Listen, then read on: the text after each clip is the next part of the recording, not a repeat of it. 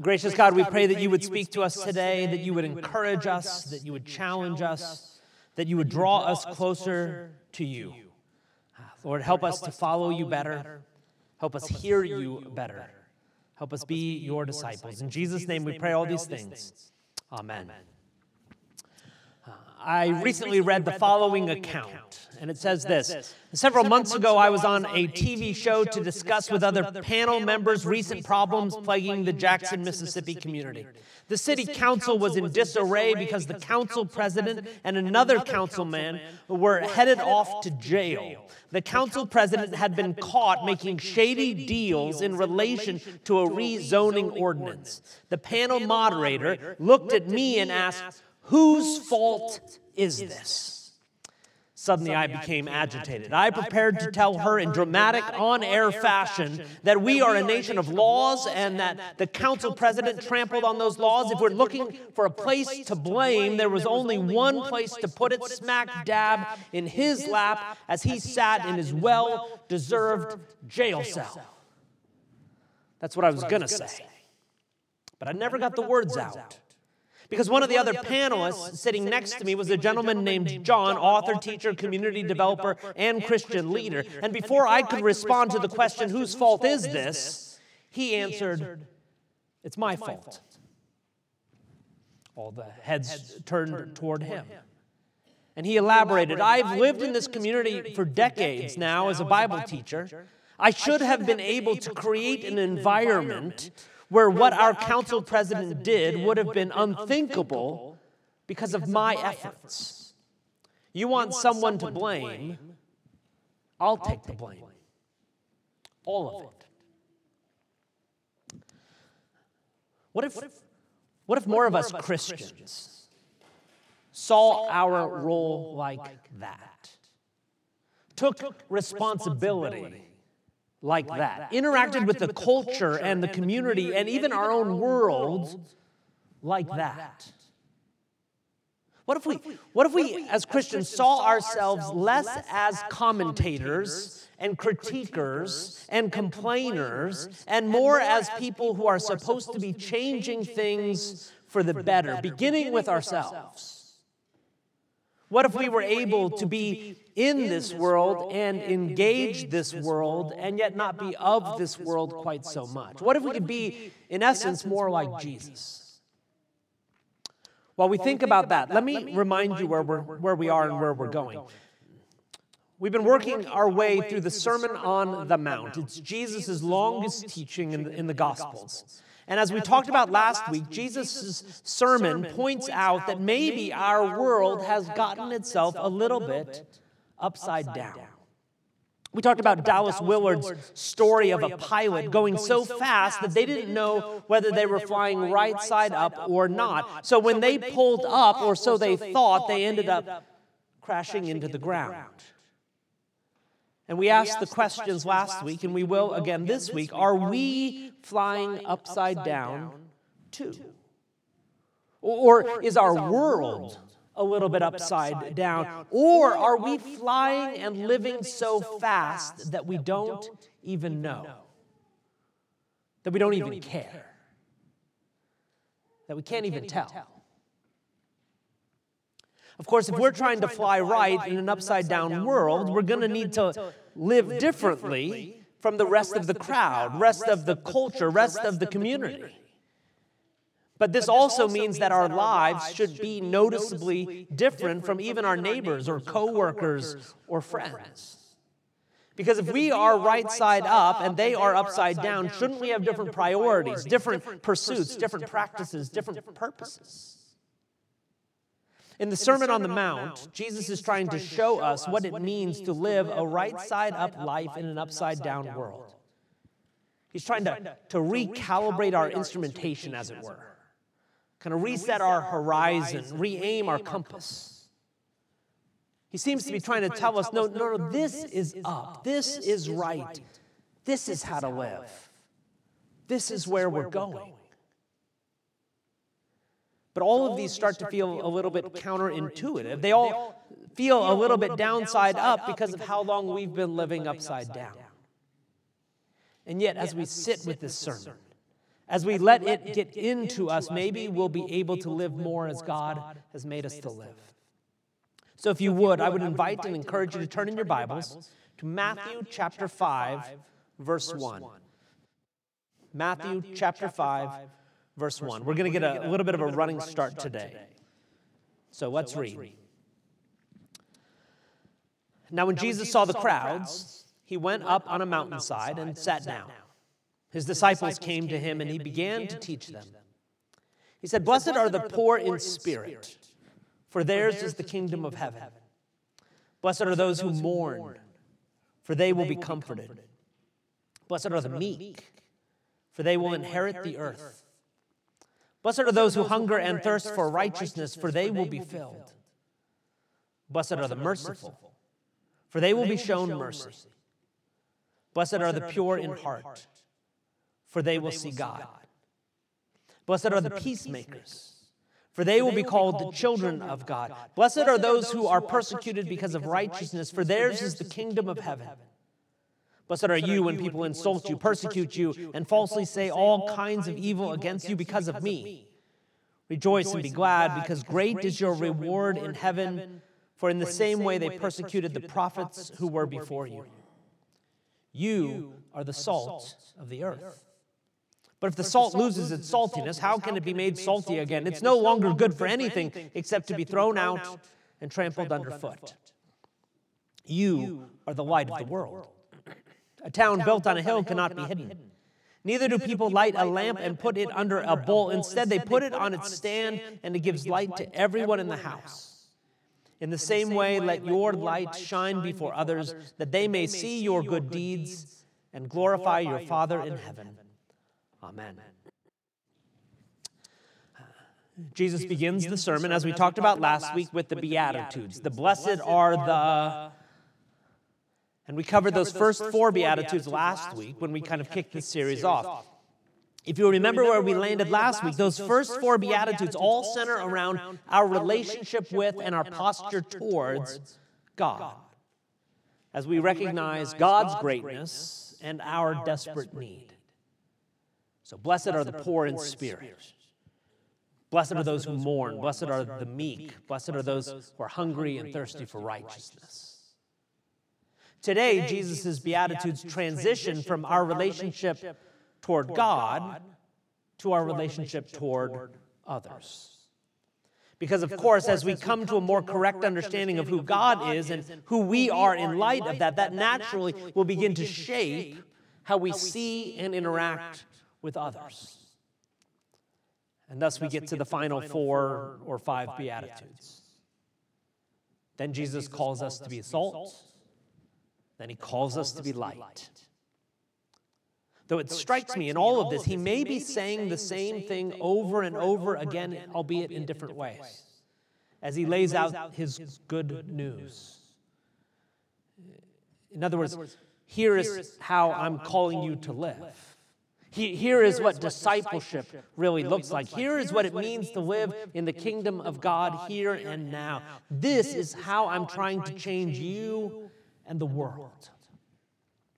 So I want us today to spend a little bit of time with those last couple of Beatitudes. Then I want us to look at what it means for us to be salt and then what it means for us to be light as we try and figure out what all of this has to do with us today. So we start with those Beatitudes. We start with number five Blessed are the merciful for they will be shown mercy. What is our posture toward others? How do we think about neighbors and strangers and even enemies? Where do we start from? Jesus' answer is mercy. When you have power over, even the right over someone else, don't use it. Don't abuse it. Instead, show mercy. Be compassionate. Work to heal, to, to hope, to help, forgive. In many ways, mercy is the choice to put down our troubles so we can take up the troubles of someone else. But in this, you'll notice it's not just a state of being, it's also something we do. Mercy isn't just lived, it's not just felt, it's also something that's done. Next, Jesus teaches, Blessed are the pure in heart, for they will see God. This speaks of a transparency and integrity to our lives. Our thoughts, our motives, our actions are consistent and clear in public and private, inside and out. As we live out our poverty of spirit and mourning and meekness, we cease the need to, to posture and pander and pretend quite so much. Instead, we simply can be who we are in the eyes of God. Or to try and put it another way, if our first concern is who we are before God, then that takes away our constant need to play to the crowd or pretend to ourselves. And instead, we can grow and develop a purity in heart. Which brings us to number seven. Blessed are the peacemakers, for they will be called children of God. Because, of course, if you are a person of mercy, a person of purity, naturally one of the ways that this will be lived out is that you will then become a peacemaker. You will want to reconcile, rebuild, and restore. Of course, this particular beatitude seems a bit extra relevant today. So I want us to spend a little extra time here. First, what are we talking about? Well, remember, when Jesus talks about peace, he's not only talking about a cessation of hostilities. Biblical peace isn't only about not hitting anymore or shooting anymore or fighting any longer. It's more about putting things back to right about healing what is hurting, about making things that are broken whole again, which is going to take work. Which is probably why you'll notice that Jesus is looking for peacemakers, not peace wanters. Because, of course, everyone wants peace. But maybe that's not actually enough. Maybe Jesus is looking for those who will actually do the work to make peace, which is so much harder. As we think about being peacemakers, especially today, I can't help but think that the, the mirror and the measure that we have to use to make sure is to make sure that our first response and our last response, and really our middle response as Christians, should always be toward more peace. more restoration, more togetherness, more healing, more wholeness. And to be clear, we're also not just looking for peace after victory. Because that's not actually peace, is it? If I, if I beat you into submission until you surrender, that's not restoration. That's not wholeness, is it? even if that's really what all sides of any conflict want. And that's not to say that peace is ever easy. There's always sides that can be taken. There's always politics involved. There's always history and morality and culture and, and hurts that have been done. Of course, it's always messy in the middle, which is the part we have to muddle through. But I think our question has to be is peace the goal before and during and after? Wholeness, healing, restoration. In other words, are we being like Jesus? Are we for people? Are we for reconciliation? Are we for wholeness? Remember, in Jesus' times, the crowds were all feeling the Roman opposition. And they were hoping beyond hope that Jesus was going to be the flag bearer, that he was going to rally the people and point them at the Romans and strangely quote Shakespeare's word, words, cry havoc and let slip the dogs of war. He could raise people from the dead, he can create food. This is the general we've needed, we've got him, let's go get him. Because that's what we want to hear when we've been wronged. That's, what we want when we've witnessed atrocities. That's what we want when we've suffered. We want to get them. That's what they wanted of Jesus. Lead us. Let's get them. Because we think that's what's going to solve the problem. We think that's what's going to make us feel better. We think that's what's going to make things go back to right. Jesus says, Blessed are the peacemakers. I don't know about you, but that brings me up short. Apparently, Jesus doesn't always do what we want, doesn't always give us what we think we want. And thank God he doesn't.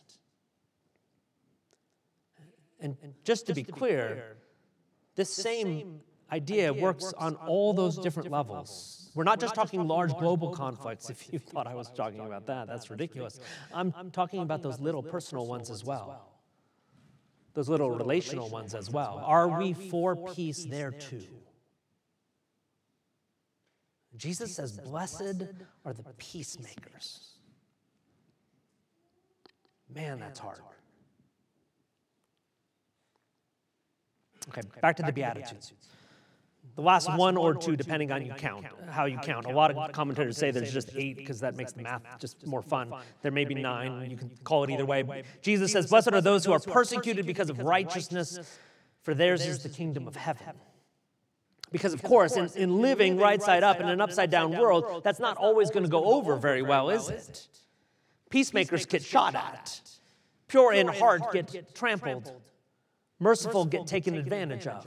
There's nothing easy about what Jesus is calling us towards, and Jesus knows it. In fact, he's going to live it as he goes to a cross for us.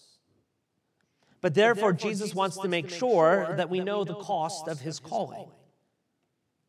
Additionally, it's worth pointing out that the persecution he's talking about comes from our acts of righteousness, not just persecution for being a jerk. Sometimes I think we confuse us. If you're feeling persecution, it is worth asking the question just for a moment Am I being persecuted because I keep doing these good deeds and, and they're not being received the way I mean them? Or am I being persecuted because I'm being combative and defensive? If so, we should simply behave differently, not rest assured in our beatitudes. These are hard. They were hard last week, they're way harder this week. Though arguably it was harder last week if we think about it. No one wants to be poor in spirit. No one wants to be meek. No one wants to mourn. I like righteousness, I don't hunger for it.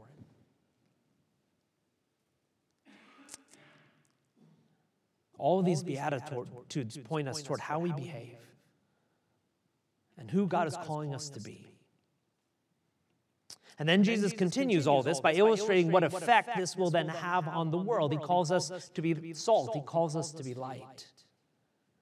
We talked salt first. First things first, let's make sure we're all on the same page about what we're talking about. For the armchair chemists in the room, yes, sodium chloride, salt, can't lose its saltiness. It's a, kind of what it is. That being said, that's not actually what we're talking about here. From what I've read, the salt of that time was the white powder that you could get from around the Dead Sea. So it was salt and it was bunch of other stuff too, maybe some sand mixed in there as well. So when water ran through the white powder, it was a good chance it could actually lose its saltiness and yet remain kind of a white powder.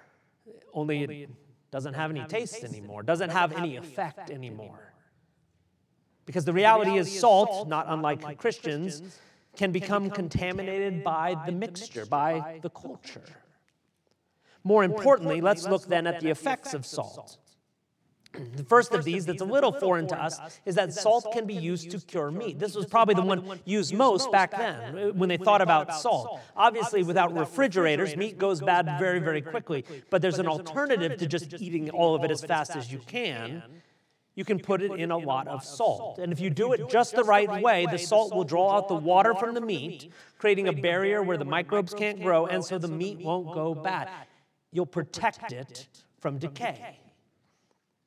So maybe part of what Jesus is calling us to do, part of what he's calling us to be, is that we are like salt. It's up to us to be the kind of people who work against entropy, against division, against deterioration, against decay. apparently, the world is prone to divide, to deteriorate, and God's saying, No, I'm putting you in it to make it better, to heal it, to make it last. That's one use of salt. Another one, the obvious one, the one we're much more familiar with, is that it affects the flavor. But even here, notice the actual effect. Tim Keller once observed this. He said, Salt makes something taste good. I don't know about you, but I can't stand corn on the cob without salt on it. When I've eaten a piece of corn on the cob that I really like, I put it down, and what do I say? That was great salt. No, I say that was great corn on the cob. Why? Because the job of the salt is not to make you think how great the salt is, but how great the thing is with which it's involved. What if you are salt in your small group Bible study? If you're salt, people won't go away saying, that person really knows the Bible and had all the answers, showed me up. No, what happens is when you go away from a small group in which you have been the salt, people don't say how great you were, they say, what a great group. Imagine that. What if, what if Jesus is saying that we are to be the people who make others better? What if we could bring out the goodness and the flavor of others? What if we could be the kind of people that enhance life for everyone else?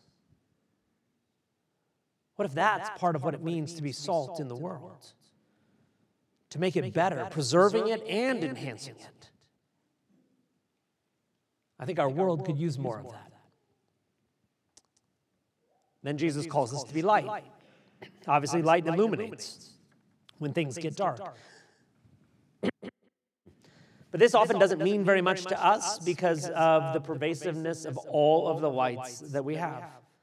24 hour lights in our homes, constant screens in front of our faces, not to mention all of the little lights on every single device. So even when all the lights are out, there's still a lot of light all over the place. And then you multiply that as you put people together in neighborhoods and towns and cities. So much so that we can blot out the stars. So much so that we don't even notice it anymore. And we don't really understand darkness anymore either. Now, picture yourself maybe a long time ago in a land far, far away where electricity wasn't quite so pervasive and there wasn't a phone in your pocket. Imagine that kind of darkness. Actually, let's start with a clear night first. There would be these uh, shiny things in the sky. Uh, they're called stars. And the vastness that you would be able to see would beckon forth eternity from the heavens. But then imagine that you were out on some barren land, on a cloudless, moonless night, you wouldn't be able to see the hand in front of your face. But then you look up off into the distance and you see a small little town, and you know it's a town because of the lights a few lanterns, a few cook fires, and you'd be able to see it from miles away. Even more intimately, imagine that same kind of darkness, but you're inside. and someone lights a single candle, you have to avert your eyes. This is what Jesus is talking about when he calls us to be light. Because apparently our world can become pretty dark. And Jesus seems to think that we are to be the kind of people that shine light into that darkness. But notice what that looks like. Notice what Jesus means by that. He says, Let your light shine before others so that they may see your good deeds. In other words, it's not just that we're there. It's not just that we're trying to expose things. It's not just that we happen to be in that place. It's that we're doing good. We are the ones who are serving, who are helping, who are healing, who are reconciling, who are loving. That is how we shine light. Notice that this also means we have to be out there in the world. Because all of this can only be lived in our communities, in our neighborhoods, in our worlds. The only way you can show mercy or be a peacemaker or do righteousness is with other people. That, that's kind of how that works. Which again reminds us that our faith doesn't mostly get lived out in here. The real part of our faith actually gets lived out out there. Notice what it does. This may be the most interesting part that they may see your good deeds and glorify your Father in heaven. Because all of this light, all of how we live, should point people back toward God. This is who we are called to be in our dark world. We are to do those good deeds such that people glorify God in heaven. In the same way that if you were out on a dark, barren land and there was light, you would rejoice. God calls us to be the light of the world. But even then, we remember that ultimately it's because He is the light of the world shining through us. I wonder if, if in all of this, Jesus is really calling us to be a, a certain kind of people in this world. In reflecting on, the, on those final Beatitudes, not to mention Jesus' call for us to be salt and then for us to be light in the world, I'm reminded again of how much our world simply needs people who live differently, who respond differently, who speak differently. I'm reminded again how much our world needs people who are merciful even though they're right, who bring flavor and preservation even as our world decays and divides, who live as the light in the world even as our world grows dark. It would take a people who sacrificially live right side up in an upside down world. And yet, this is who we are called to be and it's hard. There's nothing about these Beatitudes that's easy. There's nothing about discipleship that's easy. But this is who Jesus calls us to be. Let's pray. Lord God, we do pray that you would continue to do a work inside of us, that we might be a beatitude kind of people that we might be your disciples. Lord, help us be a people who have a purity of heart. Help us be the kind of people who are merciful. Lord, help us to be peacemakers. Lord, help us recognize our poverty of spirit, our meekness, our mourning, our hungering for righteousness. Lord God, in, in other words, make us more like Jesus. Help us love the things he loves. Help us pursue the things he pursues. Help us be the kind of person that he is. And as we do, Lord, make us salt and light into your world. We pray all these things in the strong name of Jesus the Christ. Amen.